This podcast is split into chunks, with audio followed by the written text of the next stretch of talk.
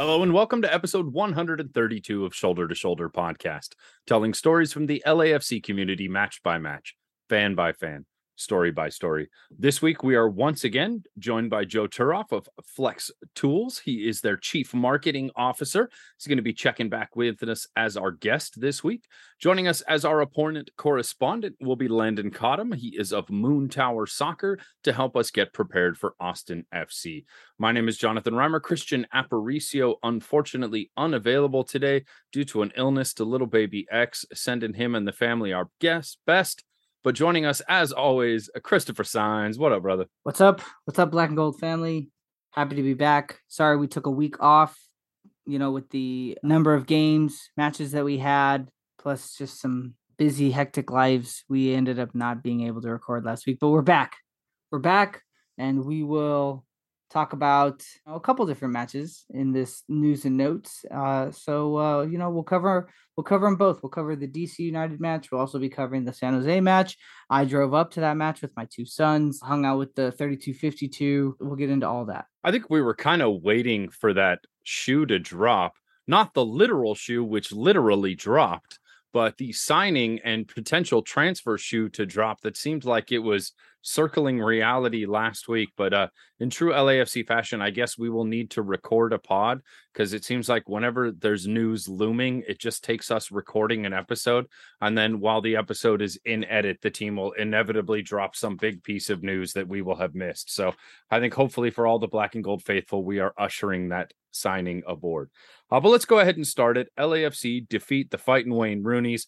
We took down DC United 1 0. It was a cagey game, back and forth game. Lots of fouls in this game. Uh, some officiating questions from FC Dallas. Wayne Rooney questioning the officials after the game. Ultimately ended up a double yellow for DC, something that would rear its head in the next match. That'll become a theme here, you'll see.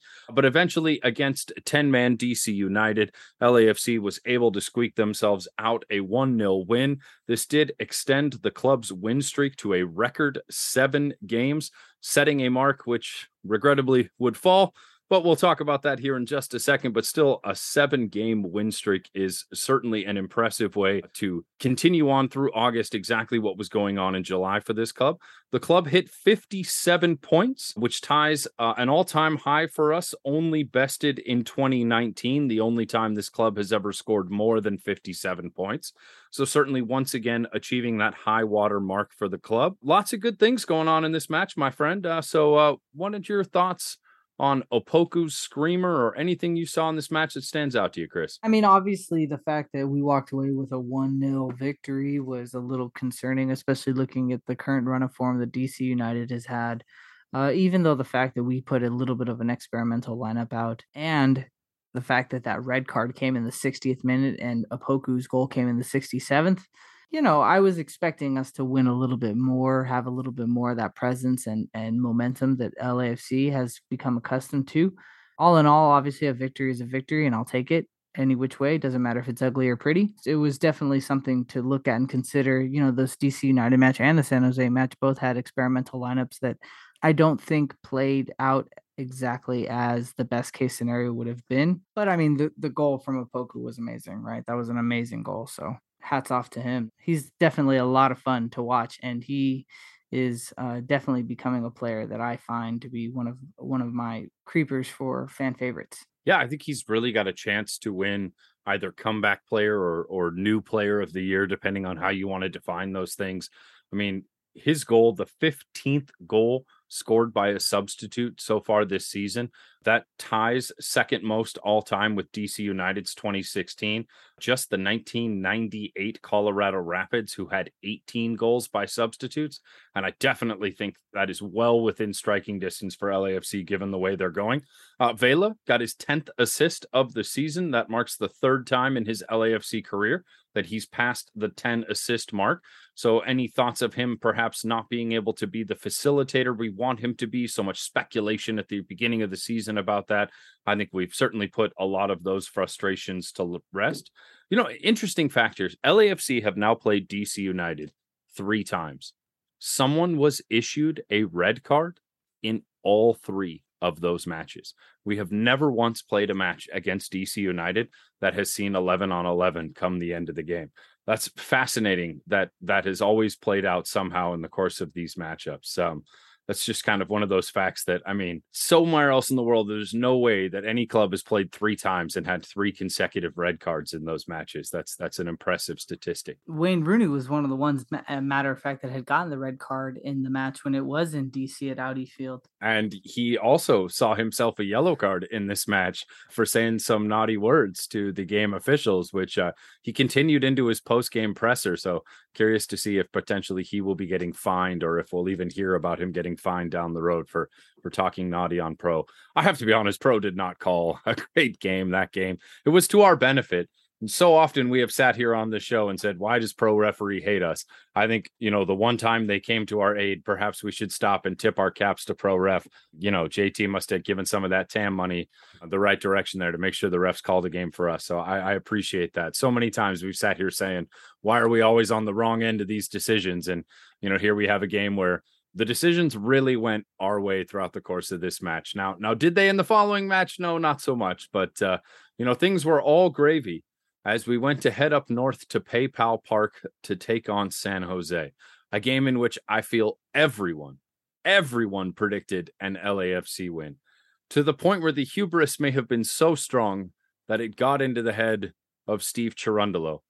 And to call the starting 11 he put out experimental might be playing it a little light. Look, San Jose put their best 11 against us. As many of their fans came forward and said, both, you know, publicly, social media, without being asked to do so, this was their MLS Cup final. This was the biggest game of the season for them. And we came out, put it right back in as a forward, like mixed players up all over the field, changed people's assignments, threw out a laughable starting 11 where you could clearly see that we did not take this game seriously. And it came back to bite us. A number of players had particularly poor performances. Mendez did not look great in the midfield. Blessing as well did not look like he had a game. He's had a run of form lately that's had a lot of us scratching our head because he's been a stalwart for us in the midfield for a long time, but he seems to be getting exposed of late in a way that's just frustrating and why when you have three right wingers sitting on your bench you have a brand new sign danny trejo which we'll talk about in just a minute here. Why on earth do you put ryan hollingshead in as a forward? And look i get it. Okay so early in his career he played forward. But for the past few years where he's been most successful is at right back. We have very little depth at our outside back positions. And an opportunity to rest him seems far more prudent than just throwing him in as a forward and seeing what happens. And ultimately, what happens is, you know, the left side of our defense got destroyed on a couple overlaps. They would come screaming down the right on the overlap. There was no one defending that second player. And they exposed us not once, but twice with it. And, and look, it took sensational goals for them to come in, but I don't know. It's frustrating for me that it feels like we crafted a plan to lose this game. Chris, what are your thoughts? Let me address the Ryan Hollingshead right? I mean, he was a striker for the majority of his life. You know, at UCLA, 81 matches playing for the Bruins, 16 goals, 21 assists. He is someone who knows how to score goals. Even when he came into the league and got drafted by FC Dallas, he had split time between wingback and winger. So I don't think that it's someone who doesn't have the ability to play as a winger. I think that it was just that in and of itself, an opportunity to see if a player was able to be someone that you could put in that position at another point in a match. When we had Acosta playing as our right back, I think it was against Austin, we had to give Acosta some time for adjustment and we were a little bit more lenient when it came to his performance and we were understanding in the fact that he wasn't on and performing at a level that we might expect of a person who plays right back all the time.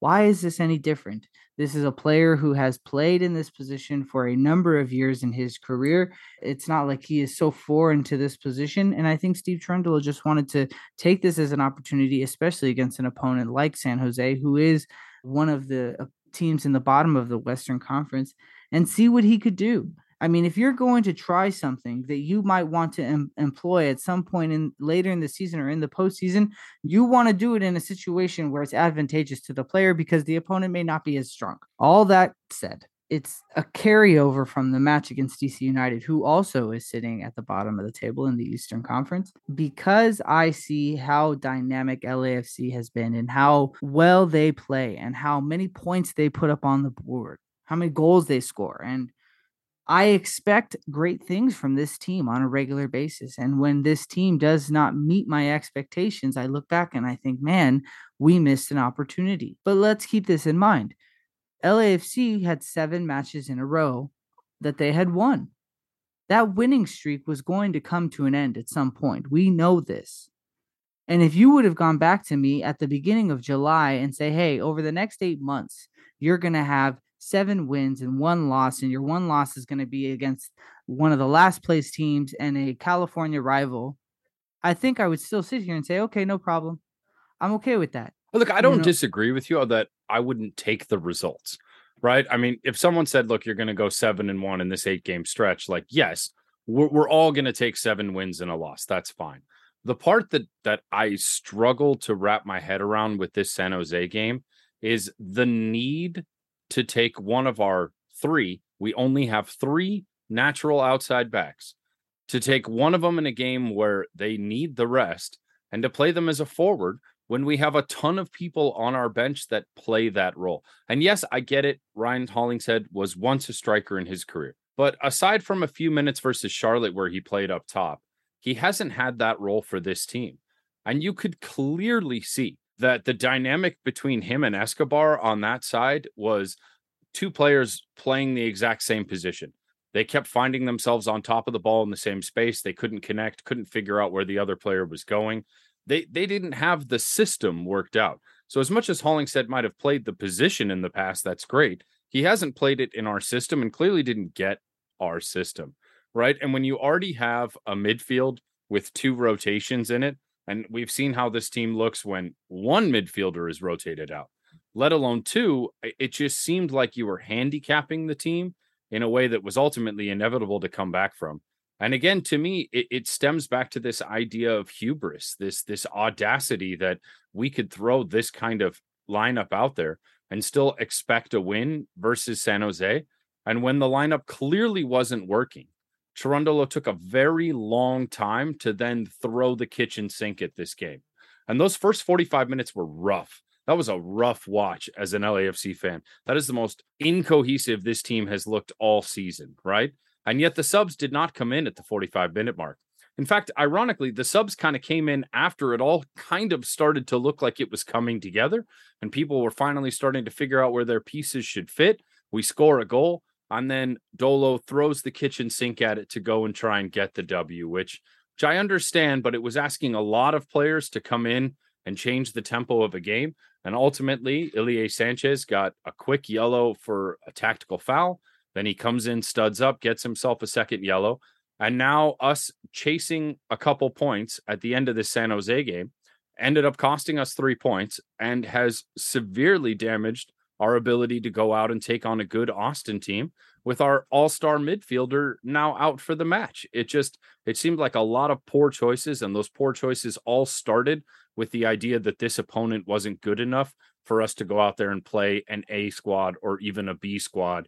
We showed up with a, a C or a D lineup, in my opinion, and we paid for it. You know what? I think that, and I'm speaking as a person who is looking at a match and weighing the risks that you take when you try to implement a different game plan. I would like to believe that Steve Cherundolo came into this match thinking if we were to take three, sacrifice three losses, but I get to see what a player that I have that he thinks has the opportunity or the potential to implement and help this roster. I don't think that he would put him there just for kicks. He put him there for a reason. He maybe saw what he wanted to see, and all it took was 45 minutes and a sacrifice of three points. He at no point was thinking that Ilie Sanchez was going to get a double yellow. I think that that was the first one that we've had this season. Like our club does not play aggressive in that manner to where we accumulate these double yellows and get a red card and a player is gone And if it has, it might have only happened one other time. So, you know, I think that Steve Cherundolo was weighing his calculations as to what he wanted to do and what he was willing to sacrifice for him to be able to find out any kind of new information about a player. The Ilie Sanchez red card is a casualty of the situation, uh, and that's just happenstance, and that's going to happen at any point in time. It was bad timing on both accounts. Yeah, but what what are you going to learn with Hollingshead as a forward? You're I not going to convert him into a forward. We've got way too many people already in the forward position. We've only got three outside backs. Why not just rest him and give Danny Trejo the run? You just signed him, you just promoted him. You know, you, you've got obviously Rayito riding the pine because he's in, you know, the sin bin at the moment. I just, the whole thing to me seemed like it was poor choices. Like I just don't understand when we only have three. uh, Look, if we had a ton of depth at right back and Hollingshead was surplus to inventory, we had plenty people to go there. Great. But I, I just don't understand as many minutes as he's put in at his age, the need to to press him into a new position like that. And it clearly did not work. Hollingshead did not have a good game. You know what? I, I think that we also look at it and, and we're saying, hey, Hollingshead had to be experimental. Maybe we didn't have the forwards. Maybe we didn't have the forwards to fill out this lineup. Bale has been not been playing because uh, they were trying to monitor his minutes. Brian Rodriguez is not playing because he's not there, there's so much turmoil that's going on with him. So who does that leave us as forwards? That leaves us Opoku and Vela and Chicho Arango, right? And so Danny Vela, Trejo. well, we just called in Danny Trejo, right? Like Christian just Ramirez. no, Christian Torres. But Sorry, yeah, yeah. so call him Christian but Christian Torres. Come last- on, I would I would have when's the- picked Christian Torres over Hollingshead any when week. but that's what I'm saying. When was the last time Christian Torres' name was even on the team sheet? So I mean, maybe you know, I think that this might have been, hey, we need to rest Carlos. Okay, well, we're gonna rest Carlos. Who are we gonna put in since we don't have enough forwards that we're gonna play? And they're like, hey, you know what? Ryan played. Maybe we'll put Ryan in there. Okay, maybe that's how this situation came out, and people are looking at like, oh, experimental, you know, and and the uh the audacity. Maybe it was a tactical thing where Steve's like, look, I need to rest. I need to give Carlos some rest. I just don't really have the personnel right now that I want to play for whatever reason. So we got to find somebody to put in. And they brought in Danny Trejo probably as an opportunity to play because of how thin we might be currently at forward. Well, hopefully, some new arrivals on the horizon will fix that. So, why don't we go ahead and wrap up our frustrations about this game? And let's go ahead and move on to some other news around the LAFC club.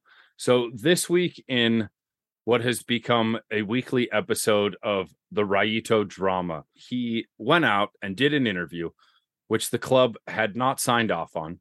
He said in that interview that he wants to go to Club America which is absolutely the last thing you want your DP striker to be saying when he's going out and doing an interview is, "Oh yeah, I heard that team's interested in me. I'd love to go." Right? And so obviously the team punished him. He got sat, but there's still a Brian Rodriguez on our team, and he still has not left to go to Club America. We're still hearing reports from people like Michele Giannone and some of these other people around the club that, oh, Brian Rodriguez is this great guy in the clubhouse, and Steve Cherundolo really likes him and wants him there, and Ilie Sanchez really likes him and wants him there, and and then you have the player going out and saying, "Yeah, I'd love to go." It sounded a lot more like our team is getting really good at defending their own player when they're asked tough questions about him than it really means that he is that important a person within our locker room. Uh, but right now, uh, appears the difference is $2 million. It appears Club America is ready with a $6 million offer that contains somewhere to 25 to 25% of his rights. LAFC want an offer closer to $8 million with that same percentage of rights. Remember, LAFC spent 11 and a half, we believe, uh, is the reported number to acquire him in the first place. So six is a five and a half million dollar loss. And at 20% rights, America would have to sell them on for north of 20 mil in order for us to break even on that sale. Whereas if we sell them at 8 million, that's only another three and a half we would have to recoup. And that means he would only have to sell for, you know, 15 ish million dollars and us to recoup that money later on down the road. So I understand why LAFC are holding out here. It's it's for millions of dollars that they're holding out. But you have to wonder at one point, Chris, is this a bad agent or is this just a dumb player saying dumb things? Well, I think that Brian Rodriguez's agent is not. giving him great mm-hmm. advice. I mean, the whole idea of him going to the loan to Almeria in the in the second division in in Spain, what's going on now. I didn't hear the interview, and I also don't speak Spanish as well as I probably should. But I will say this: from the translations that I'm seeing, why is this any different than if a player were to say, "Hey, you know, would you like to go to Europe and play for this team?" It's like, yeah, I would love to go and play for that team one day. I mean, it's where's the line drawn between saying, yes, I want to leave, I'm unhappy, and I'd love to go play for that club versus, yeah, I would love to go play for one of the most popular teams in Liga MX. I mean, I think I don't have the direct quote in front of me, but it was something along the lines of I'm ready to go. I'm just waiting on my agent and the club to figure it out, right? Which which is a very very different thing from, you know, they're a great club and if my career took me down that path in the future, that would be a great thing for my career. I'd love it. He was like, "No, look, my bags are packed. I'm ready to go." Was the intent of the quote and how it's been perceived by many other people. So, uh, we don't have our fluent Spanish speaker here on the pod tonight to to bring us some clarity. So, if Brian is still with the club next episode, we'll have to bring in Christian and get get his perspective on it. I will say the one thing about the Brian drama that has me the most down is Scarf, JR. That's right. I'm calling you out, brother, Mr. Defenders of the Bank. Now that you got all that flex money, brother, how about you hop in the studio and record us some Brian song? All right. That too much to ask for for us here in the community that have been demanding this for so long, that have been teased, dragged, for so long through the idea of Brian's song. All right, all right, I'll get off my soapbox there for a second, but uh, I just had to say that. So let's let's let's go ahead and move on from this whole right. Wait, wait, wait, wait, wait. Before you go and talk about Brian's song, I would like to hear your rendition of the Chicho song again, please. No, I'm sorry. I believe Philly has the copyright on that one. um, all right, so pull back the curtain here. All right, so homie Chris here had not heard the Chicho Arango song. And so when he was asking me uh, about some stuff on Twitter about Brian's song and what's going on with all that, and you know what is this Chicho song, he did not know that there was a Chicho Arango song to the tune of Copacabana. So in order to to illustrate that point for him, I I may have sang a bar of this song. And if there's one thing I cannot do in this world, it is sing. I mean, I could not hit a note if two thugs were holding it back for me. My shower turns off when I sing in the shower. I do not have a singing voice. So it was a fairly comedic experience, I'm sure, for you, Chris. But let's not let's not bring that out for for the S2S faithful to have to suffer through me attempting to sing. I feel bad enough for the people chanting next to me in the north end because I'm I'm terribly, terribly well, off key all the time. I will say this if anybody really wants to hear Jonathan hear that sing that song. I have it from the voice recording that he had sent me in our group chat, and I have it. I have How it saved, you. and I will. I will send it to you. That is an encrypted wants... WhatsApp in which there is not only encrypted by codes but encrypted by trust, my friend. How dare you? Uh, but no, all right, moving uh, moving on. Moving on. Denny Bouanga. Denny Bouanga dropped a pretty sick video. I'm not going to lie. I mean, it's pretty cool. It's out there on socials. I'm sure y'all have seen it by this point where he's got some LAFC gear, but all the training he's doing is by himself. So, what little rumor we've been able to pick up is that there is still a visa issue around Denny's arrival, and he is still not training with the club. So here we finally get ourselves our third DP, and he can't even suit up and get out there with the boys and train. So any prospect of seeing him versus Austin or with the black and gold anytime soon is slipping away.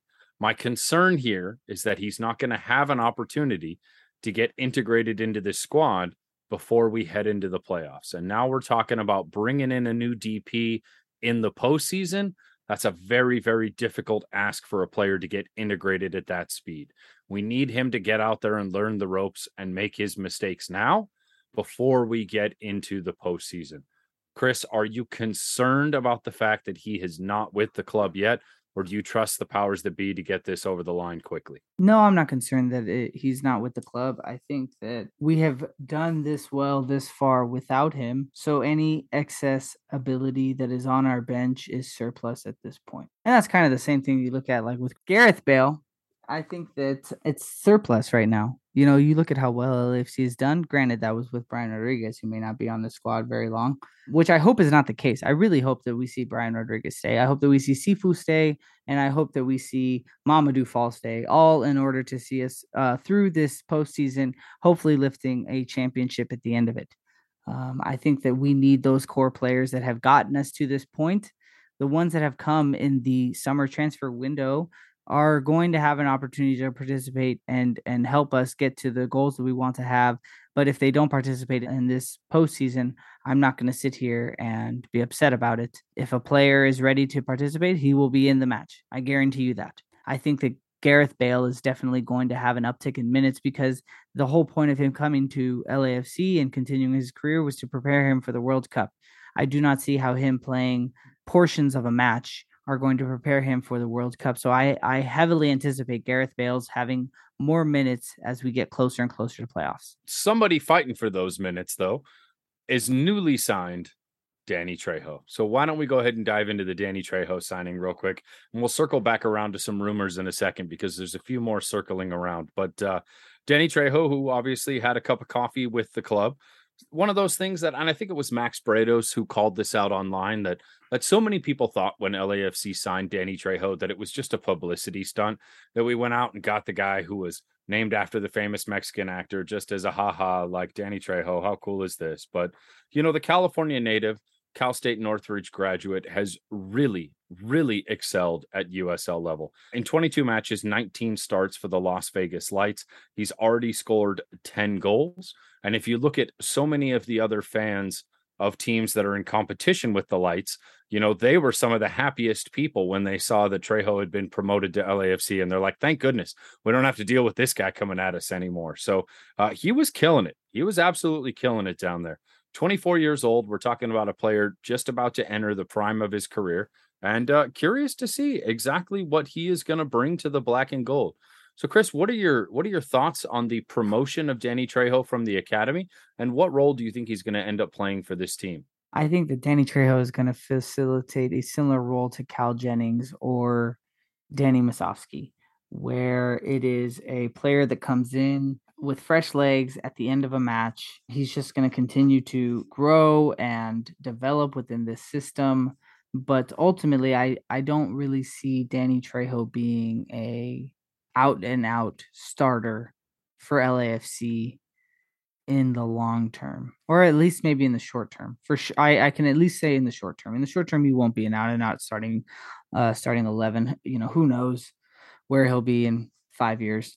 But you know, I, I do. I think he'll be a serviceable substitute, and and he will provide relief in that fashion. Maybe we should just uh get him on the show and ask him those questions ourselves. So uh, we'll try and go ahead and land ourselves some Danny Trejo, and we can talk to him about what coming up through California and being one of our graduates through the Las Vegas light system and what his expectations are. So why don't we go ahead and move on to a couple other rumors, my friend, before we pack it up and get ready for our interview. So first rumor the one that seems to have the most traction to it at the moment is Mamadou Fall to Villarreal. So he has trained with their academy. He's played with them in the past.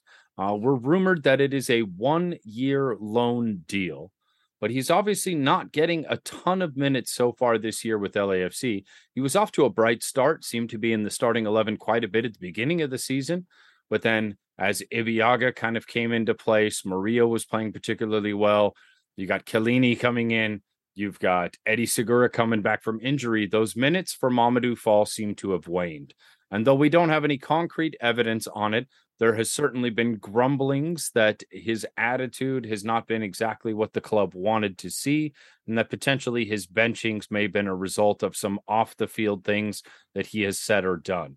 So at this point, what are your thoughts on our bright star Mamadou Fall being potentially sent out to Villarreal? I think that we've been very fortunate and blessed with this LAFC squad, and that we've had a lot of young talent that we see the writing on the wall as that they are not going to be with us for an extended period of time. Mamadou Fall has been a player that has gotten a lot of notoriety and recognition throughout the this season and last, and it is definitely not a secret that he is not sought after or looked at as being a potentially exciting player that you might see across in the European leagues. So I'm not shocked. However, I was hoping that he was going to be here for a little bit longer, especially with the signing of Chiellini and him being able to learn from him and kind of be a, a student, as it were, of a player with the international skill and notoriety of Chiellini.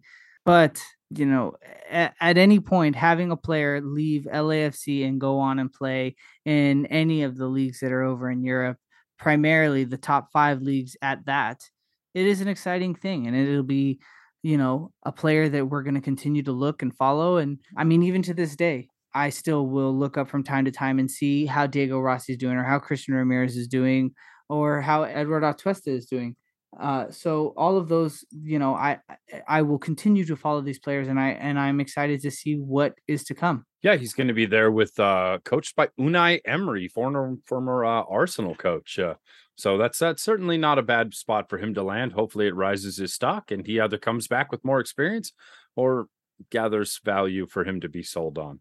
Uh, disappointing. I think we all had high hopes to see Mamadou Fall continue to excel with the black and gold, and you know potentially the the chance still there for that. Next rumor: Cristian Tello, 31 year old former Real Betis, Barca, Porto, Fiorentina striker, outside winger, lots of experience. However, the rumor is that he would only be coming if it is on a DP deal. And obviously, we have three DP deals right now. So you could only assume that this would mean if Rayito departs, that Cristian Tello would eventually join us. But uh, at 31 years old, Chris, are you a little worried that he is over the hill? No, I think that, you know, a player that is of that age is going to still be able to participate in a league like this. I don't think that age has any any sort of uh, reflection on the ability of the player.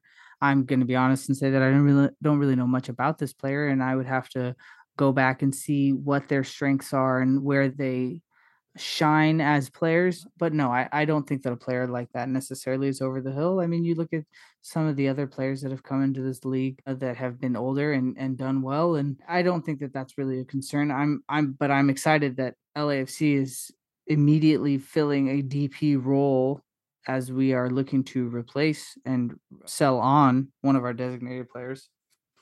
Yeah, I mean, it's nice to know that there's a contingency plan if Rayito goes to immediately replace him. Uh, I'm not so concerned. The upside with Tello is higher than the upside with Rayito, you know, but uh, look, I, I, mean, again, it, it beats putting Ryan Hollingshead up there as your right winger, right? So, but we'll take it.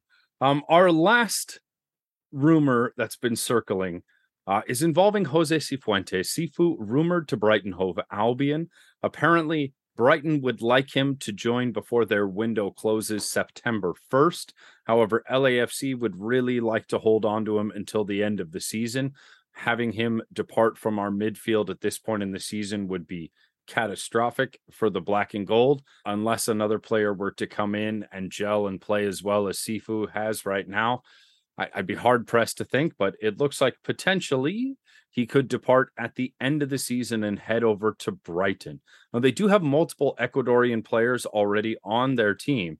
And get this the rumored transfer is just over $10 million, making him one of the largest outgoing transfers LAFC would ever have if Brighton come in with a 10 million US dollar fee for Jose Cifuentes. What are your thoughts on the potential departure of Sifu? I would be really upset if we were to lose Sifu before the end of the playoff season, but especially because Sifu is going to look to try and make the Ecuadorian national team, and I don't know how many minutes he's going to get playing at the EPL immediately, especially because they're already in season and he's got to get integrated into the squad and so on and so on. I think that what's best for him to be if it depends on what his priorities are. You know, if they can work out a deal to where he were to transfer in the winter window for the EPL, I think that that would be a best case scenario for everybody, except for maybe Brighton Hove Albion, who are looking to get him now. But would they potentially t- would LAFC make a deal where they potentially take less than ten to eleven million dollars so that they hold on to him for six months, or if they were to do some type of transfer with a loan for six months? But I think that nobody is going to sit here and say that Sifu is not an integral to our victory as a club.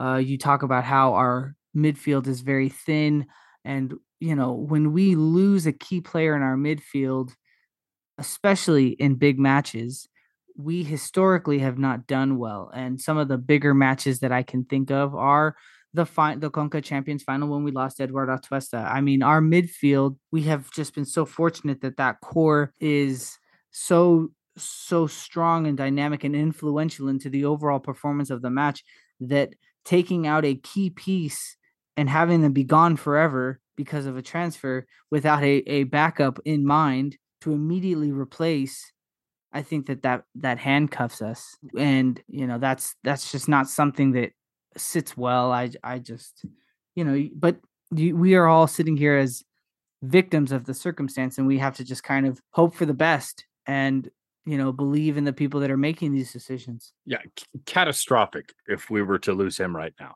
Playoff hopes silverware hopes take a big big hit if cifuentes departs right now. If he departs at the end of the season bless him and good luck. That's what the club's here to do. Raise players up make them into stars sell them on. That's how you succeed at the mls business model. You know we know that's how it works. But uh, if we were to lose him right now, especially as thin as our midfield is and as poor as our midfield looks when one of Sifu Acosta Sanchez are not there in that starting 11 yeah this would be this would be a big big loss at this point in the season well chris unless you got anything else on rumored incomings outgoings or any other news in the lafc community you wanted to spotlight ready to go ahead and move us on. No, I just want to give a shout out to all the traveling 3252 fans that had made their way to San Jose. I too was one of the people that had driven up. I uh, drove up with a friend of mine, uh, Angel and his son Angel, who uh, was a teammate of my son Gabriel, and Gabriel and Ben and I. We all drove up, the five of us in the car, and you know it was fun. We drove up at 8 a.m., stopped and had lunch in in Hollister, and uh, then we spent some time at, at, a couple of the parks. Hit this with this really nice um, Rotary Garden Park that uh, was over in San Jose, not too far from the stadium. First time seeing PayPal Park. It was a nice overall experience. I sat right next to the 3252. Unfortunately, the 3252 didn't have any drums, which made it a little bit hard for the 3252 to to keep the rhythm and and to to keep the chanting going. Mario El Mariachi MM was uh, the capo, and he was doing a lot of the chanting. And you know, I think that you know it, already San Jose makes it extremely difficult for traveling fans to go to these matches, which is a huge pain in the butt because of how they limit the people and the zip codes. You know, thankfully, Jonathan, your dad lives in Northern California, and he was kind enough to buy the tickets. Whoa, whoa, whoa, me. whoa! Don't be, don't be ousting the family here.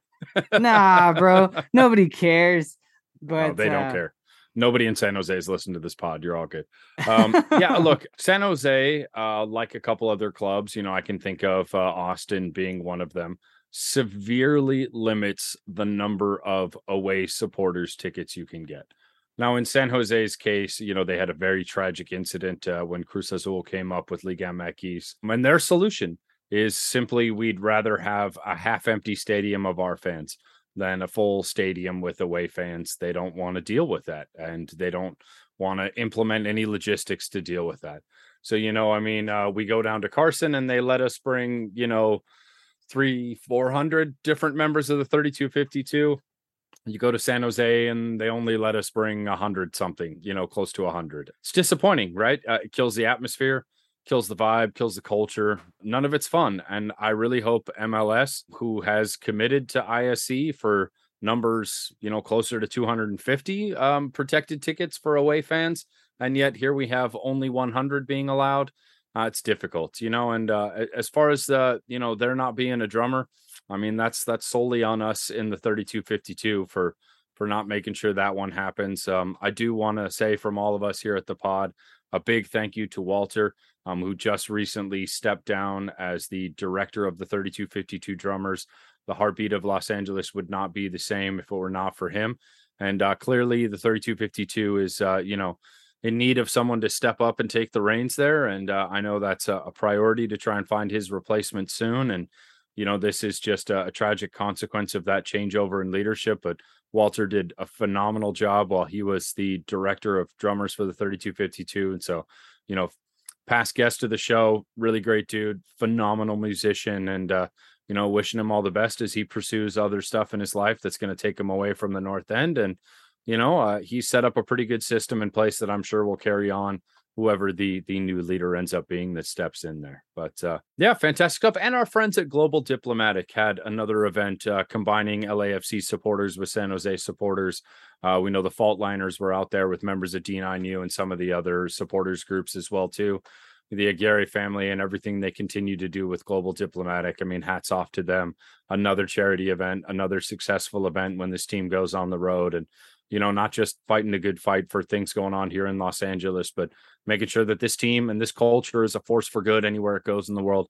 Things I was really, really happy to see uh, take place uh, up there in San Jose. And uh, it's nice to see some positive stories coming out of supporter culture after the dark scenes that took place outside the stadium after the game versus Dallas, and uh, hopefully something we never hear nor see again around this club or around any other MLS franchises, or frankly uh, across the entire soccer world. It's it's long since the time in which violence should have been abandoned for the camaraderie that we all feel as black and gold fans, and you know that's my two cents on that, my friend. But anything else before we move on? No, I think that's it. Oh, with that, folks, we are going to take a quick break and we will be right back with today's guest. Once again, folks, joining us is going to be Joe Turoff from Flex Tools, and we'll be back right after this.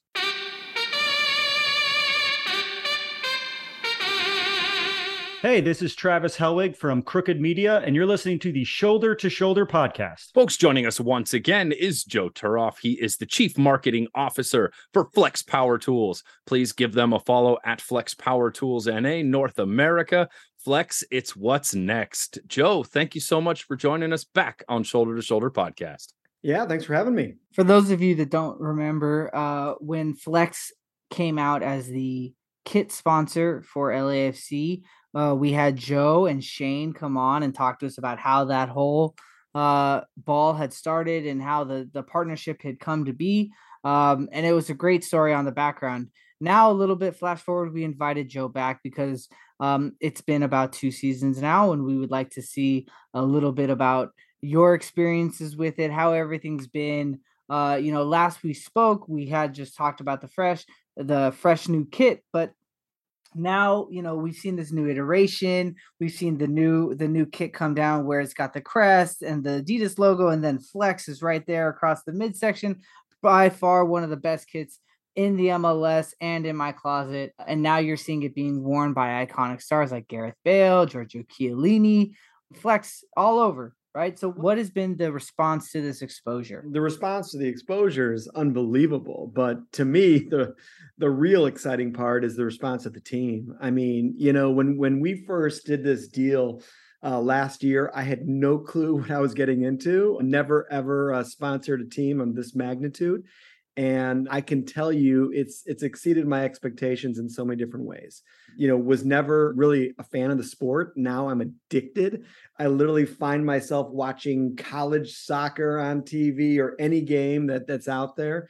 And you know even though I, i've only been uh, following the sport for a short period of time you know i literally cannot get enough. So you know for us it's been exciting. It's been um, you know really a great opportunity for us to gain exposure, obviously for the brand, but you know, for me to to really be part of a team that I think is so special. You know, going into the season, of course, you know the team had superstars and and you know obviously Carlos Vela. I mean, you know the one and only, but you know just to see how you know John and and everyone are adding more and more superstars it's it's been you know surreal i mean we're talking about a player in gareth bale who at one point in time was the most expensive transfer in world football.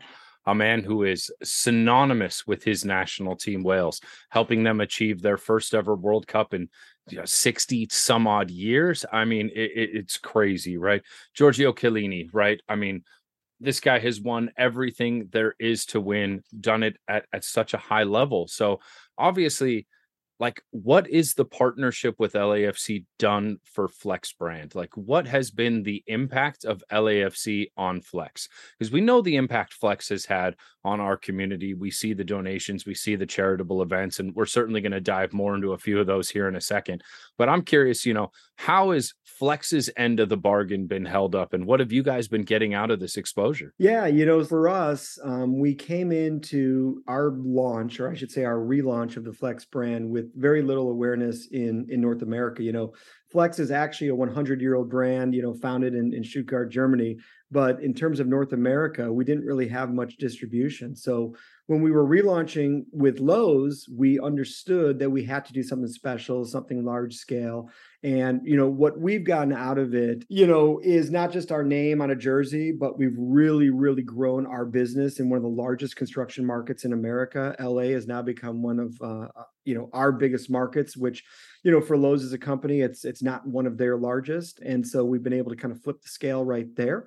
And from an awareness standpoint, I think that our brand now is being put in front of lots of trades pros that you know go to these games, whether they be our fans or whether they be other fans from other teams. For anybody I, I, out there that was looking to get any kind of flex tools, there's still that opportunity to get that lifetime warranty. So you need to make sure that you go and get that lifetime warranty before yes. the end of the year is out because the only other tool that for for many many years that people could remember right was uh, the craftsman which is no longer around but uh, now flex. Flex is doing it. If you buy a flex power tool before the end of the year lifetime warranty baby. Yep yep no no doubt. And you know for us when we launched the brand we knew we had to do quite a few things to get noticed. You know obviously the sponsorship one of the big deals that we did the other thing that we did was the lifetime warranty. And you know the real reason why is We've been making lithium ion tools for such a long time. We were one of the world's first to, to manufacture lithium ion tools uh, in in the power tool segment. Uh, the first to to manufacture, you know, with a different brand that that we own, Ego, um, under the outdoor power equipment industry. And um, you know, we knew uh, the quality that we put in every single battery pack. We also understood, you know, um, that in order to uh, to attract trade pros that might be um, loyal to other brands, we had to make the the value that special. And so for that reason, we did this initial deal. Lowe's talked us into it. We did the deal, and um, we're offering lifetime warranty. That's not just the tool; it's actually the tool, the battery, and the charger all you have to do is register. It's that simple. Well, I have to say, I was doing some work here around the house, and of course, you know, I, I have my flex hammer drill that I was, uh, you know, flexing on and uh, doing some work here around the house. And uh, I realized I, I was missing the drill bit that I needed. Former roommate looks like he had made off with uh, my drill bit. That's the ah. particular one I needed. So I was like, all right, well, I'm going to pop over to Lowe's. So I go to Lowe's and I'm wandering around and I had like a some other brand or Geet or something like that in my hand. And then I found the flex section. I was like, oh, thanks, perfect. And I put the one I had in my hand away, and I found uh, the, the, little flex kit that I needed that had the right size in it. I bring it up to the register, and as the lady scanning it, she's like, "Oh, flex, you're springing for the good stuff." And I was like, you know, I got a friend that would love to have heard you said that, and so I'm glad that uh, we've got you back on the pod, and I can relay that moment to you. So, uh, according to my cashier at Lowe's, you're the good stuff. So I figured you, you that would that would you know probably not hurt to hear. Yeah, I'm smiling from end to end. I mean, obviously, we take great pride in what we do. You know, we we talked a little bit about us as a company and um, you know our kind of mission. You know, better tools, better world. It's something that we don't just talk about, but but we try to live. And so, you know, we know every day we're trying to make the absolute best product possible. And um, it's always always uh, so nice to hear people, you know, uh, enjoy it and, and and say those sorts of things. So we're we're doing our best have the sales in Wales and Italy spiked over the course of the past few months? You know, it's funny you say that because, you know, the, the moment we signed Giorgio and then we followed that up with Gareth, I said to myself, you know, I think that Flex Germany should now start paying a portion of this sponsorship. They're probably getting as much out of it as we are these days because, uh, you know, these global icons. I mean, you know, Carlos already had, you know, global appeal in in, in many ways, right? but um, you know to add many other players right it's it's it's uh, something that i think uh, our, our, friends overseas should start uh, you know footing some of that bill so last time we had you on the show you had talked about your experiences at the bank and they were limited in the sense that you know you had come to the matches a handful of times and you had seen what the environment was like. Now it's different from you right? Sure. the few times that i've seen you in passing and we've talked about having you come on you know you have been adamant in saying i know soccer now and i watch it now and i'm in and i'm a fan and my family comes and it, it means so much more to me Tell us a little bit about that. Tell us what it's like for you now to go to the bank and be part of the black and gold family and what it's like to watch a match and and to bring some of your customers or guests and what their experiences are like. Yeah. So, you know, to be honest with you, you know, before the partnership, I had friends that were in soccer. In fact, one of my college friends was Ezra Hendrickson, now the coach of the Chicago Fire. But I, I never really went to any games. I never, you know, spent the time to, to learn about the sport. And now, because of the sponsorship, obviously I've spent that time and I've simply fallen in love with this team.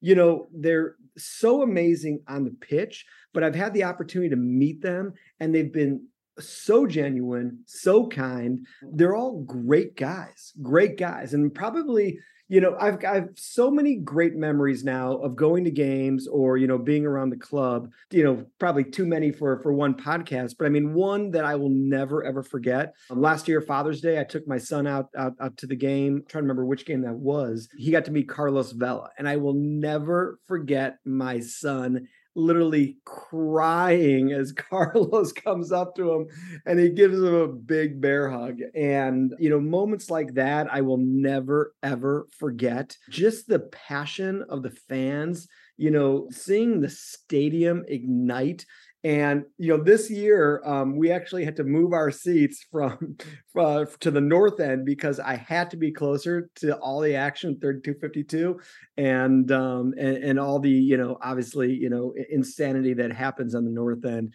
It um, it it's so special. It, it's literally I find myself sometimes just watching the 3252 rather than watching the game sometimes because it's just you know there's so much energy so much passion. It's just great to be a, be a part of it. We know your Chervon headquarters are there just north of chicago you have some ties to the chicago fire but i assume when you're going around town it's it's in that black and gold gear probably a nice beautiful flex season five kit on you about town uh, do you get any comments from people about town uh, the comment on the kit or the gear or anything as you're roaming around any of those fire fans giving you grief no, I get no grief from Fire fans, but I'll tell you what I do get. I get all these people that talk about, hey, Carlos Vela, time and time again. I'm in Dick's Sporting Goods about two weeks ago buying my son a new baseball bat. And this kid walks over and, you know, I said, eh, I'm looking for this or that. And he's like, ah, I'm really not, you know, familiar with, with baseball. I'm more of a soccer guy. I'm like, hey,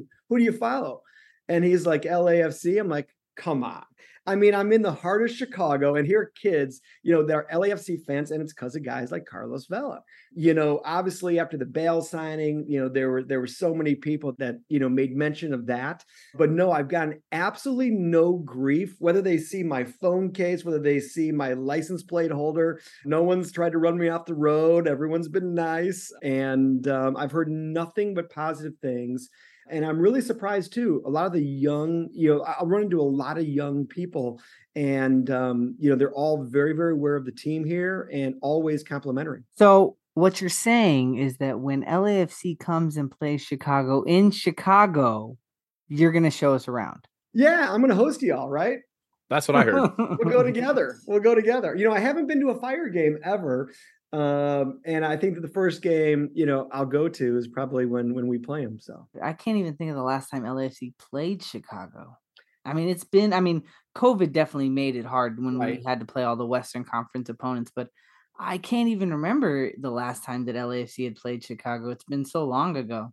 Next year, right? I mean, I would assume it's some. Yeah, I think it's slated for next year. Yeah. Okay. Now, but we don't know if that's home or away. Well, hopefully it's away. That way, you know, we get uh, the royal treatment around Chicago. I hear there's some great restaurants Joe's going to take us to, you know, so it's it's going to be a good time. We'll That's to, what I'm here. A Chicago Absolutely. dog and the Chicago deep dish. That's that's oh, the yeah. Chicago pizza, you know, so I'm from Chicago, but I will tell you, I'm not a member of the tourism bureau at all. You know, I uh, I lived out west for a long time, and I'm back here now. I've not readjusted to the cold weather, but uh, the Chicago pizza is is worth it. Um, if there's one reason to come to Chicago, it is for the pizza. I have a buddy who's from Chicago, and every time he goes back, he always flies back with a frozen deep dish and then makes it here. and uh, it's pretty good. I'm not gonna lie, it's pretty yeah. good. I um, you know, I don't try and get involved in the fight between New York and Chicago and whoever else when it comes to pizza. I'm just a fan of delicious, delicious pizza pie wherever it may come from. And uh, I say to the stuff I've had from Chicago, pretty good, pretty good. I'm not gonna go uh I'm not going to go enter in that fight whatsoever. I don't want any of the angst from all of our New York fans out there. Y'all make great pizza too. Well, can't we all just eat pizza and get along? You know, I did kind of want to talk about some of the events that have been going on in the community with Flex. Uh, most recently, we saw none other than our very own right back and occasional right forward Ryan Hollingshead showing up at Lowe's here in LA. Tell us a little bit about that event. Yeah, yeah. So we've been really fortunate now that that things have opened up to get uh, some some great player appearances. Everyone that that's come out to stores has been so gracious. I heard he stayed around for a long time. Unfortunately, I wasn't able to attend that event, but um, you know it's it, it's amazing the stories that i hear after you know uh, guys like ryan you know come to the store is you know you'll hear a dad who drove his son you know hour and a half just to to just to meet him um, and you know, again, just like my son got tears in his eyes when uh, he got to meet Carlos, you hear the same types of stories, and it's a lot of fun for us to to make some of those things happen. And you know, hopefully, we'll do a lot more of those things in the future. Um, really want to make sure that uh, that uh, you know we do everything uh, everything uh, you know possible to uh, you know to to leverage you know those those great appearances with with you know the real community are there any kind of upcoming events? Any other future lows opportunities to meet players? Are there watch parties? Are there any tool releases that people should be on the lookout for yeah, so there's a lot. You know, we did um we did a fun build, I think back in April uh with um Habitat for Humanity and uh we were fortunate, you know, that that some of the owners wanted to come out and, and do it as well and Will Ferrell came out to that and uh I, I will tell you, you know, it, it's when you're a celebrity like that guy, you know, you never know how hard uh, that that person will work. The guy shows up at eight o'clock at the you know very morning when everyone else was showing up. The whole family worked the entire day. That was really really special. And what we said that day is, all right, this is just step one of Habitat. We're going to keep doing it. I think our next build, I want to say, is I want to say in the 7th and the 8th of October. So we're going to bring a group out to LA, going to do some some some more, you know, work in the field. For me, those are always the best days of the year. Uh, I love kind of putting the office beside me and just kind of going out and um, you know doing good in the community. So that will be a lot of fun. And uh, we we we do have some other big plans that I can't talk about yet. I challenged. I was out at the MLS All Star Game and spent some time with with Larry and with Kristen of of the team, and uh, we were kind of you know coming up with some different ideas, ways that you know maybe we could leverage the, the 3252 and um, do some fun things for them and uh, really create you know some special experiences for for a larger group of people not necessarily in a store right? Maybe maybe at the bank um, so we're working on a few ideas right now. Hope to have something announced, you know, in the next next few months. But in terms of new products, man, always, always. We just actually yesterday officially launched our new storage system, our new stack pack. It's a new, you know, modular storage system that's unlike any other. Um, so check it out online. You'll see a whole bunch of influencers that have already posted content.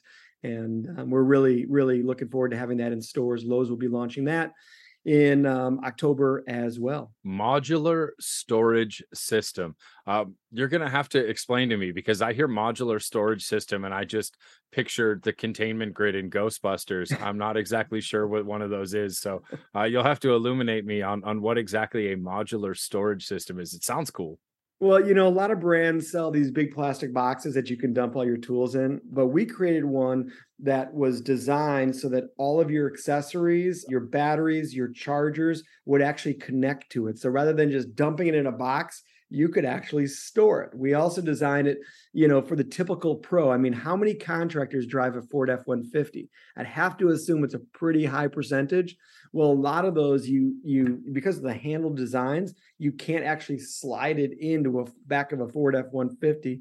So we did a lot of really cool things to make it more functional with the typical car that that you know pros are driving around town. So I'm curious about some of your other experiences at the bank. You know, Father's Day, getting to bring your son to meet Carlos Vela. That's that's a pretty exceptional moment. But uh, I'm sure you've had a chance to to rub elbows with a few movie stars, maybe a few rock stars, uh, maybe even bring a few influencers and celebrities of your own to the bank. So, you know, kind of take us through, you know, being the fans that don't exactly get to see that side of the club, what it's like to be behind that curtain, so to speak, for the black and gold. Well, I, you know, I, I maybe haven't had as many experiences with celebrities uh, as, as some others, but, um, you know, um, I will tell you probably, you know, one of my most favorite memories this year was the uh, was the uh, the game against Carson. Um, uh, our suite, okay, where where where where we where we sit, it's actually right next to where the opposing team uh, used to sit.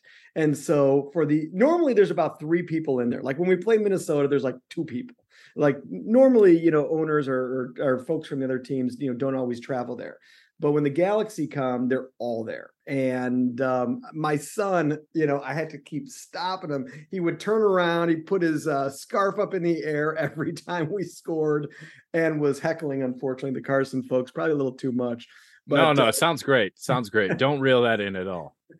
but it was an exciting, it was an exciting game. I I did have a funny experience last year uh, Rich brought me down to to uh, to his seats. I'm down there. I'm sitting down. This this this woman comes down next to me, and um, you know we're just talking. You know, shooting the shit and just kind of you know discussing you know the game and and and and pleasantries.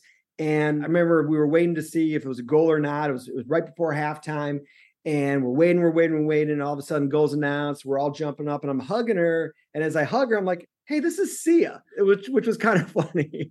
I didn't I, I didn't realize it until uh in, in, until the hug. So that was kind of fun, mm-hmm. you know. And obviously, you know, the the the the club uh, draws uh, uh, some some some pretty big names. You know, the whole Ted Lasso group and and those folks and and my son and my daughter actually were really mad at me because I didn't go to the last game and we all know who showed up you know Snoop Dogg and so I I, I ate a little crow on that one because uh, uh, I was trying to make it out to the game on the 13th and the 16th but unfortunately my work uh, got in the way. Well, to, good thing uh for those uh those drug tests at work that you weren't hanging out too close to Snoop there. you have to uh you know find out from rich ahead of time like hey man who's coming to these matches so i know whether or not my kids are going to give me a hard time for missing it? Right right but you know what? It's all really exciting. We're looking forward to it. I mean, this is just the second year, and I believe it was a four-year contract initially from the initial. Five. Oh, five years, five years. Uh, for so you know, I mean, there's still plenty of flex that we're gonna have for the years to come. We really appreciate you coming on, Joe. You know, it we we this partnership has been such a a beneficial one for the people in the LAFC community. And uh, we just wanted to say thank you again for coming on and sharing your stories. And we, you know, anytime, anytime there's ever anything you want to talk about in the Flex community, you're more than welcome to come back on the show and give us an update. Yeah, I well, just want to appreciate- piggyback on that by saying, you know, thank you for the support that not only you've given the club, but the community as well too. You know you talk to a lot of people that are construction workers that work around lafc and the folks at flex have been eternally kind to them. Uh, you've been very gracious to our show and certainly um, you know other members of the pod fam as well too. So you know it's so nice to see um, a sponsor and, and certainly nothing against youtube tv they were great with us as well too but uh, you know to see a sponsor come in uh, and have such an impact in the community uh, as well as you know be the sponsorship uh, on the front you know right there underneath the crest. Um, flex has really lived up to that and, and i would agree many people did not know who flex was when this deal came out um, and I have to say, our initial experience with the brand has been overwhelmingly positive. So thank you to everything that you guys are doing, not only for the club, but for the community as well. Well, I love to hear that. And, you know, our, our hope is to do a lot more. It's, I feel that it's really us that should be thanking you all. Um, you know, when we launched this brand, we wanted to make sure that we were attaching it, you know, to, to something that had the same you know emotion the the, the same um you know uh, mission you know as, as us. And um it, it's it's been it's been amazing to meet so many people not just passionate about the team but passionate about doing good. And you know we're just looking forward to you know continuing to work you know within the community you know doing um you know the the, the charity work that we've done so far. You know the habitat piece has been nice but you know there's a lot more to do. And we're looking forward to continue to to supporting the LA community and uh, the team and the fans, and uh, look forward to a long, long relationship. You know, I don't know if you know this, but uh, LAFC's starting trumpeter, uh, the gentleman who plays the "Do It for LA" trumpet piece before the start of every match, works with Habitat for Humanity Los Angeles and had nothing but nice things to say about Flex's involvement with Habitat for Humanity when we had him on the show about a month ago. So, um, you know, nice. other people out there in the community singing your praises as well too, not just us. But uh, once again, Joe, we'd like to thank you so much for coming on Shoulder to Shoulder podcast. Uh, we have one final question for you, and we've asked this question of you before, but uh, when a guest comes back on the show, sometimes you know, given a spin a few years down the road, I think, gosh, it was 50 episodes ago that we had you on the show here so perhaps perhaps now you can you can view this through a little different light and that is of course joe what does shoulder to shoulder mean to you sir? You know it's part of a community. I think that um it's more than a team right? And i would say that's what it means to me more than a team. Brilliant, brilliant. Well, thank you so much for joining us, folks. Once again, our guest today has been Joe Churoff. He is the Chief Marketing Officer for Flex Power Tools. Please give them a follow at Flex Power Tools NA for North America. There's some really cool stuff you can see on their social media. You guys do a great job with it. The competitions, the giveaways, there's tons of stuff there. Uh, we really appreciate you and Flex joining us. Of course, Flex it's what's next. We really thank you so much for coming and joining us. Folks, we are going to take a quick break and we will be right back with Landon Cottam, who is today's opponent correspondent to get us all prepped for Austin FC. Catch you on the other side.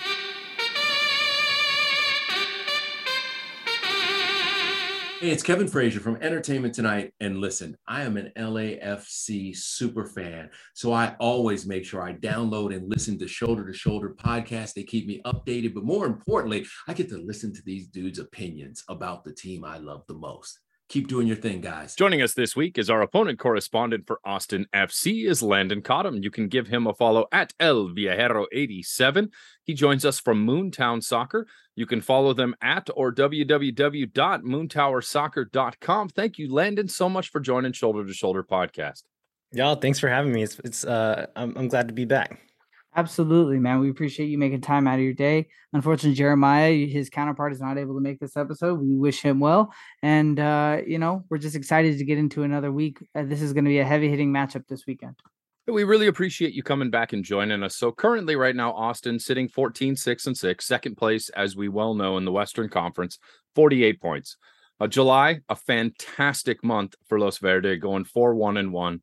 August off to a slightly slower start, you could say, at one one and one so far, just that one loss against Minnesota United.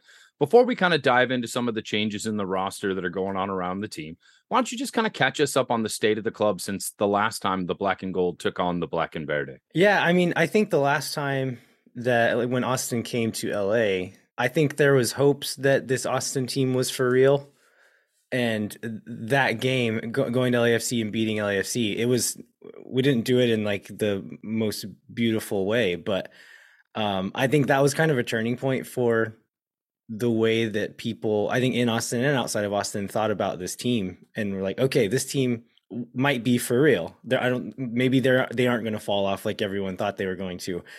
And I think since then they've kind of continued to prove that. A few missteps along the way still, which we'll probably get into and talk about, but it's it's an exciting team to watch and, and a team that I, I don't think anybody at this point can deny is is not a very good team. For those of you that that don't recall, the final score of that uh, match against LAFC in Austin was two to one.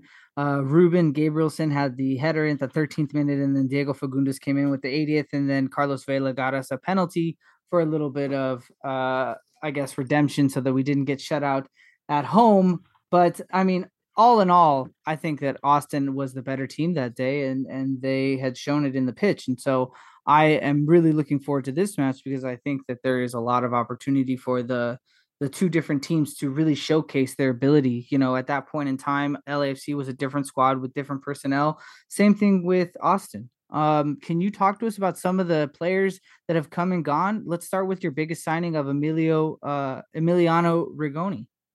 Yeah, so Rigoni just got into town over the weekend, and so he hasn't even made a match day squad yet. Um, has only been in training for well, today's Tuesday. He's been in training for two days now, and so we're hoping that he's going to be ready to play on Friday. At least he won't start, but at least be on the bench and be an option. Um, the guy's exciting. Uh, he's had a rough year this year in Brazil with Sao Paulo, but last season looked really good.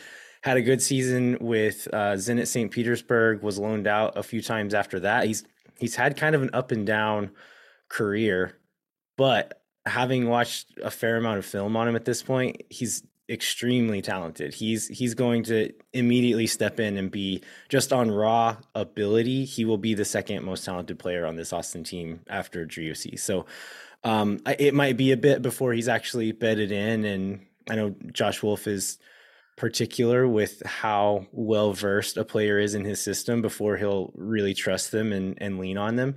So it might be a bit before he gets bedded in. And really may end up being a signing for next year more than this year, but the guy looks really good. Must be nice to have your new signings already able to train with the team as our new signing is currently training by himself, awaiting some visa issues. But uh, oh, we, we had the same thing. Rigoni signed, I don't know, over a month ago now, and we just now got him into town. So uh, we were in the same boat for sure.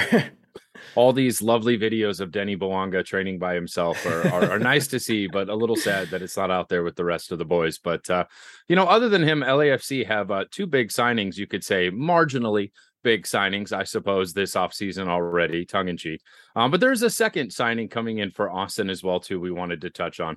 Uh, you've got a loanee currently right now with an option to purchase coming up this December uh, in Washington Corozo, who you've brought in from Sporting Cristal in Peruvia. So why don't you tell us a little bit about the Peruvian signing um, and what he brings to the squad? Yeah, I think Corozo is probably going to be more of a depth option. He missed this last match day, wasn't even in the squad with a, a, minor injury. I think they're expecting him to be back for the for the game on Friday, but uh, he's again just um, a dynamic winger, and he he and Rigoni are both not not the same player. Rigoni is much more experienced, much more seasoned, and frankly just more skilled.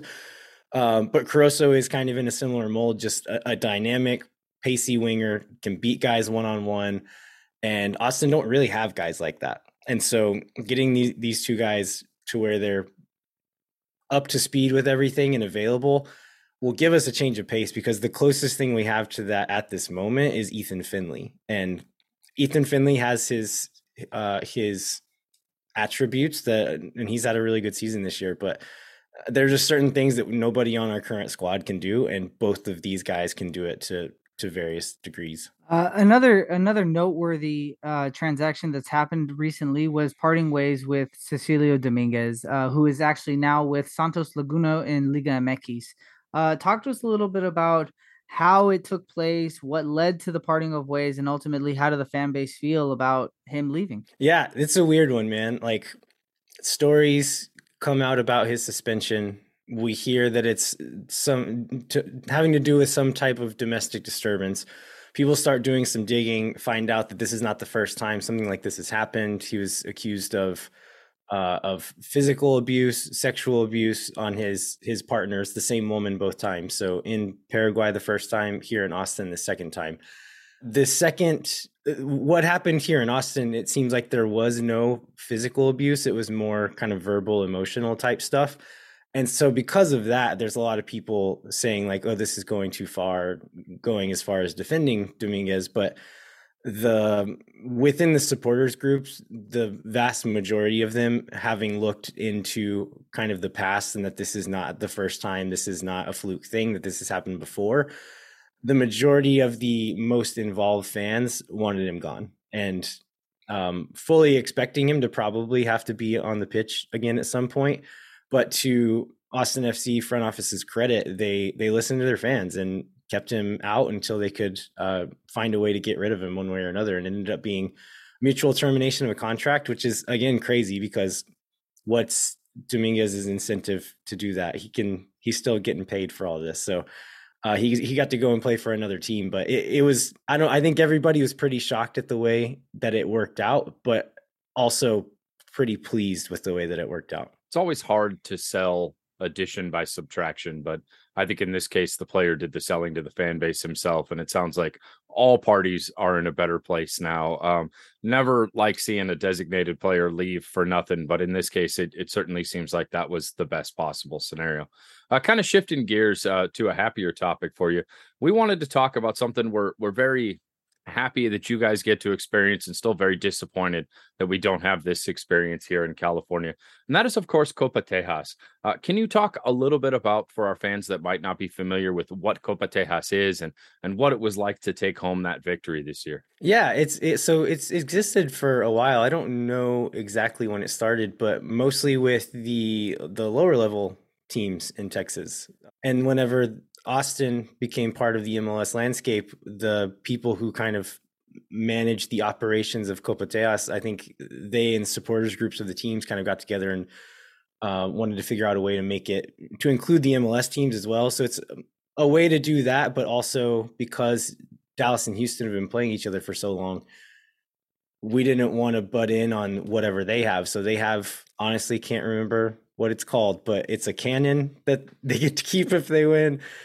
Uh, and so they still have their thing, but then the like there's another this other competition between uh, all three teams that involves Austin as well.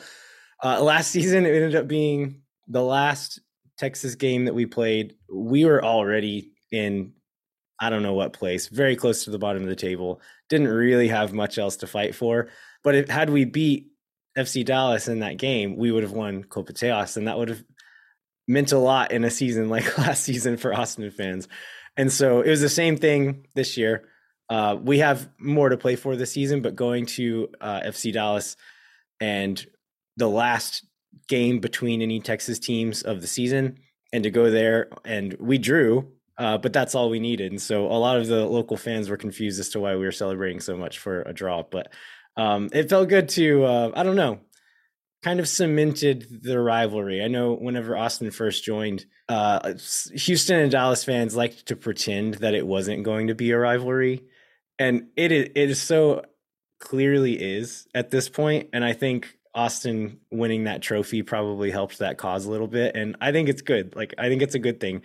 I think the way that Austin has kind of made a splash has made the other two teams wake up a little bit, and then I'm hoping that we can do kind of the same thing between the uh, supporters groups and um, just I don't know rivalries are fun, so why not have more of them?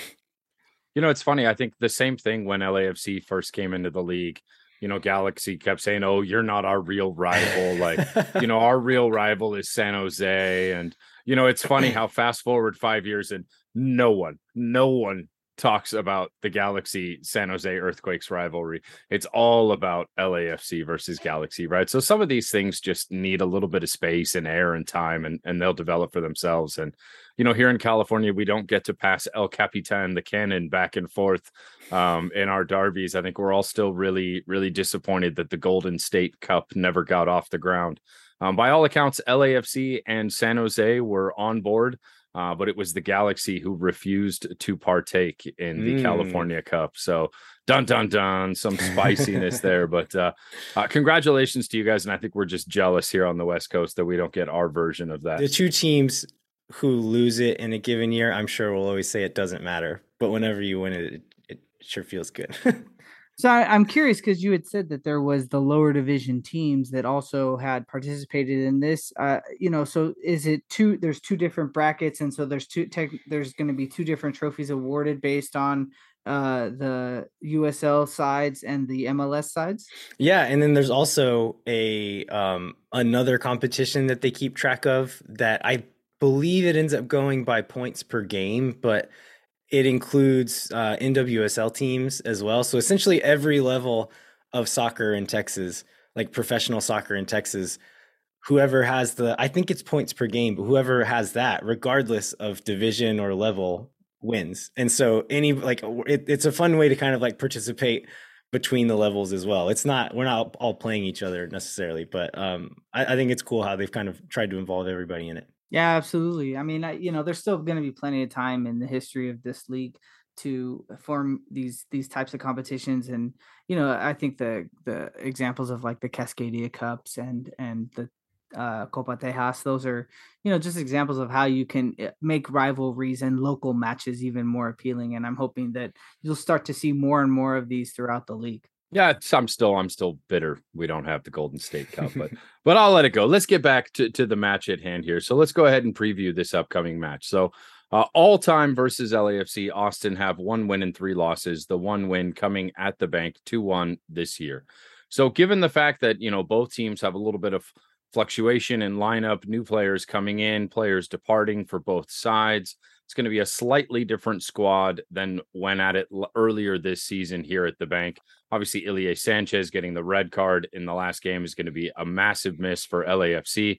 So, what are your predictions for this match? Who do you think is going to make the starting 11 for Austin? And how do you think this game is going to play out? I would be pretty surprised if we didn't see the same starting 11 that we've seen for the last two Austin games. We kind of have a best 11 at this moment. I think the bigger question for Austin is who makes the bench. We have new signings coming in, we have some guys coming back from injury, and the competition to even make the the match day roster now is getting pretty stiff and there's guys who have started a lot of games this year who at some point later on this year might not even be making match day squads. But I think um, Maxi Urruti against Minnesota looked a little tired. Driussi actually kind of had a bad game, which is not a thing I think I've ever said. Um, but he didn't look great against Minnesota. So I, it wouldn't shock me to see a change or two, but this starting 11 seems to be Wolff's guys at this moment. So looking at uh you know this match coming up are are you expecting a victory from uh Austin FC, or are you expecting it to be a close match? Are you, you know, are are you thinking that you know the the, club itself is is you know going to be able to rebound from their loss? I mean, both of us were both coming off of losses immediately, so it's interesting to see how they're both going to come out and play. Yeah, and and you mentioned coming off losses. I know LAFC's lost quite a few road games recently. Austin hasn't been able to win a home game recently, and so uh, I, I I have no idea what to predict here. We had um, Austin FC's English language commentator Adrian Healey on our show recently, and when asking about predicting what's going to happen for the rest of the season, he said something that rang very true to me. And he said the the prediction game is a mugs game, and I think that's especially true in MLS. And so I have no clue what's going to happen in this game. I don't really know how these teams are going to play. I could see because Austin changed what they did whenever they went to LAFC last time.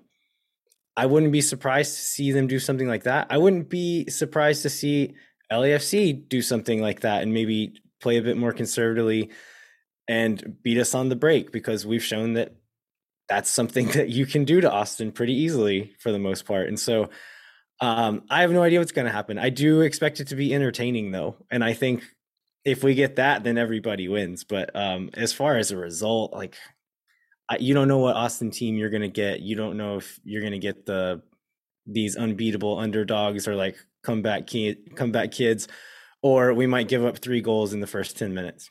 Last I checked, uh, Austin FC was still retaining a six percent chance uh, in the odds at winning the Supporters Shield.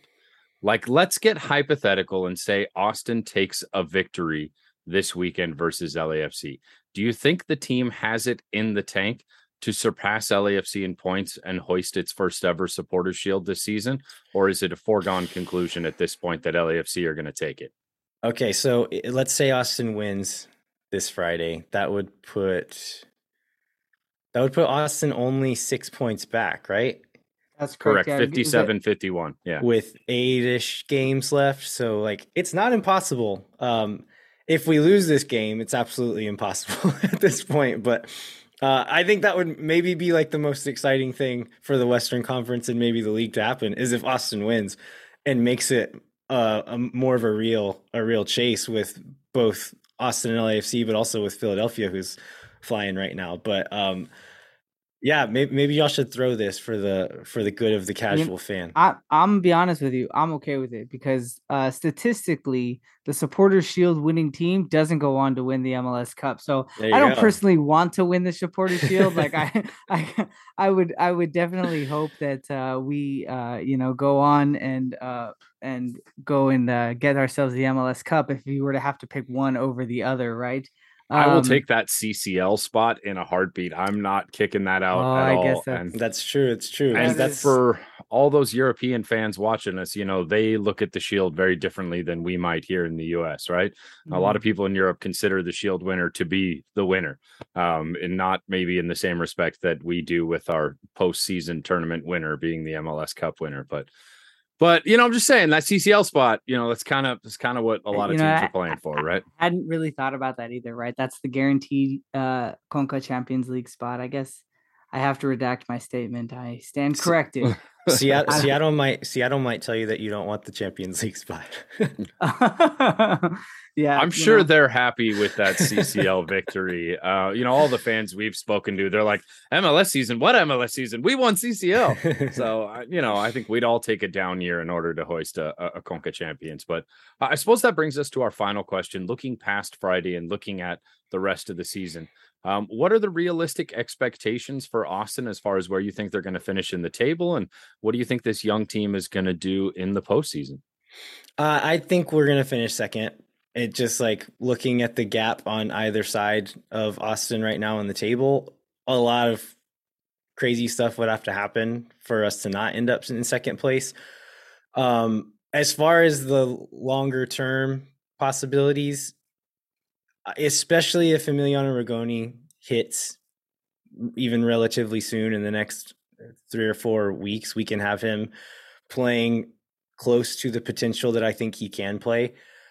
This team could go pretty far, um, just because most games they've been scoring goals for fun, and if we can bring in, like I said, that like that dynamic winger that we're seem to be really be missing at this moment, um, maybe we'll score even more goals. And the the concern though is the it's not even poor defense necessarily because even in games where we've been defensively solid, we make mistakes that lead to just giveaway goals.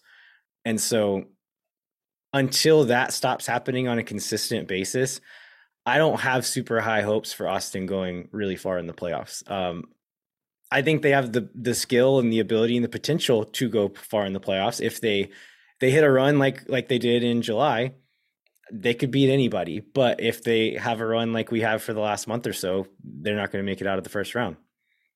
Either way, I think it's going to be an exciting time for the Austin fan base and the Los Angeles FC fan base. Uh, playoff football is always the most entertaining time, and you know it will be definitely a lot of fun to see uh, the stadium Q2 Stadium in Austin in a playoff atmosphere. I know that when we've gone to that stadium, you know we've like we've said before, the Verde fans have been very welcoming, and so the atmosphere itself. Um, eerily similar to that at the bank. Not not a, not exactly the same at the bank, but but close, right? And uh, it's it's always been a lot of fun. So I, I I'm looking forward to seeing that atmosphere and that fan base get up for a playoff match. And you, and if you are in second, you're going to be hosting a lot of home matches. Yeah, I mean Q2 is electric on a Wednesday night in August, and so for for it to be a playoff game uh, with the the lights on, like that's going to be something special. And that's the thing that on our show and like like in our friend group that we've been trying to um just remind Austin FC fans of like enjoy this. Like this is special. And so even if we only make it one one round deep into the playoffs, like this season was really cool, especially after what happened last year. Like just to be able to see a guy like Driussi play like this week in and week out and to have a good team to support week in and week out, like we know what the alternative looks like. And so I, I don't think anybody's taking this for granted. So, one last question before we let you go. For all of the black and gold faithful traveling out to Austin, tough question. Close to the stadium, what's the best barbecue spot?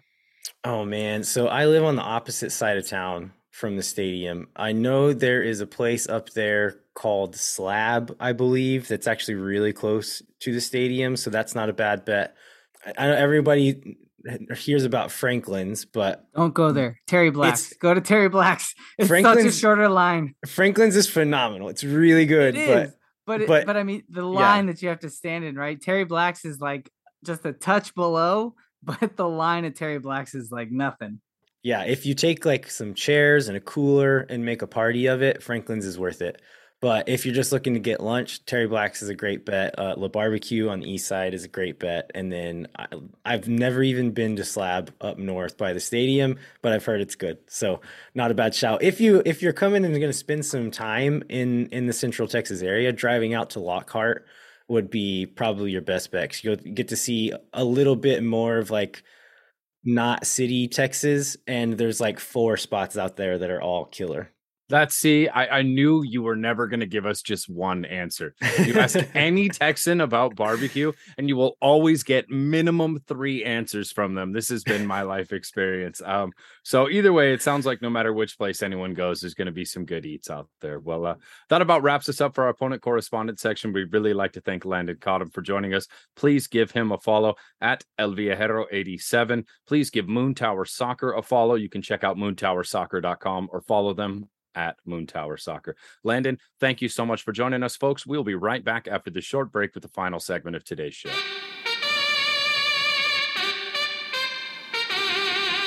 This is Nick Cajola, starting trumpet player for LAFC, and you are listening to the Shoulder to Shoulder podcast.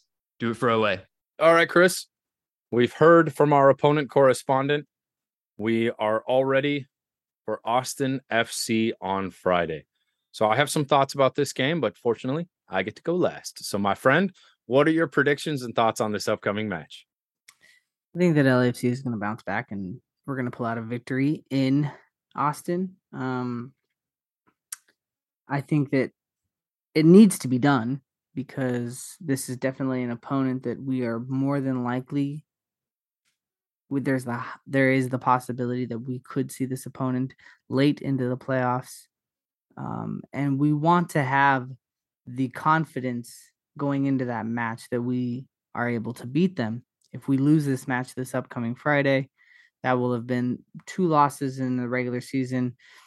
And, you know, you just don't want to have that kind of hanging over your head uh, when you go to try and play them in the playoffs when the win matters. Um, so I think that LAFC will come out. They're going to play well. Granted, we're not going to have Ilie Sanchez, but uh, I think that the team is going to practice in a way this week to to give whoever it is that's going to fill into that that role as the six. They're going to give them that opportunity to get comfortable, and uh, I'm excited. I think that it's going to be a really fun match, and I look forward to actually watching it. So I, I am very concerned about the Ilie Sanchez red card.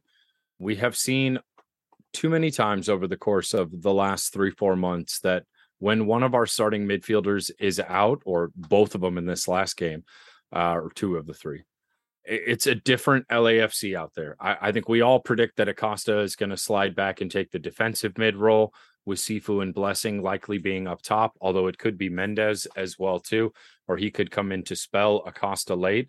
I, I definitely think that says that the midfield is going to be a little more difficult for LAFC to work through. So does that mean Segura is going to get more forward? Does that mean Murillo is going to get more forward, or Chiellini is going to come more forward and help kind of play that deep distributing role? Um, Sanchez has done a lot to help break lines and move the ball forward for us. I have concerns with him out. Um, you know, I think Escobar, Palacios, Hollingshead. I'm okay with our outside back situation. Uh, we'll see what's happening up top with forwards. As of right now, we still have a Rayito. We still do not have a, a Denis Bouanga. Uh, and any other rumored Tejo signings or anything like that are still sort of on the horizon. I don't think we're going to see Danny Trejo get any minutes. I think it's probably going to be Opoku, Vela, Arango up top again.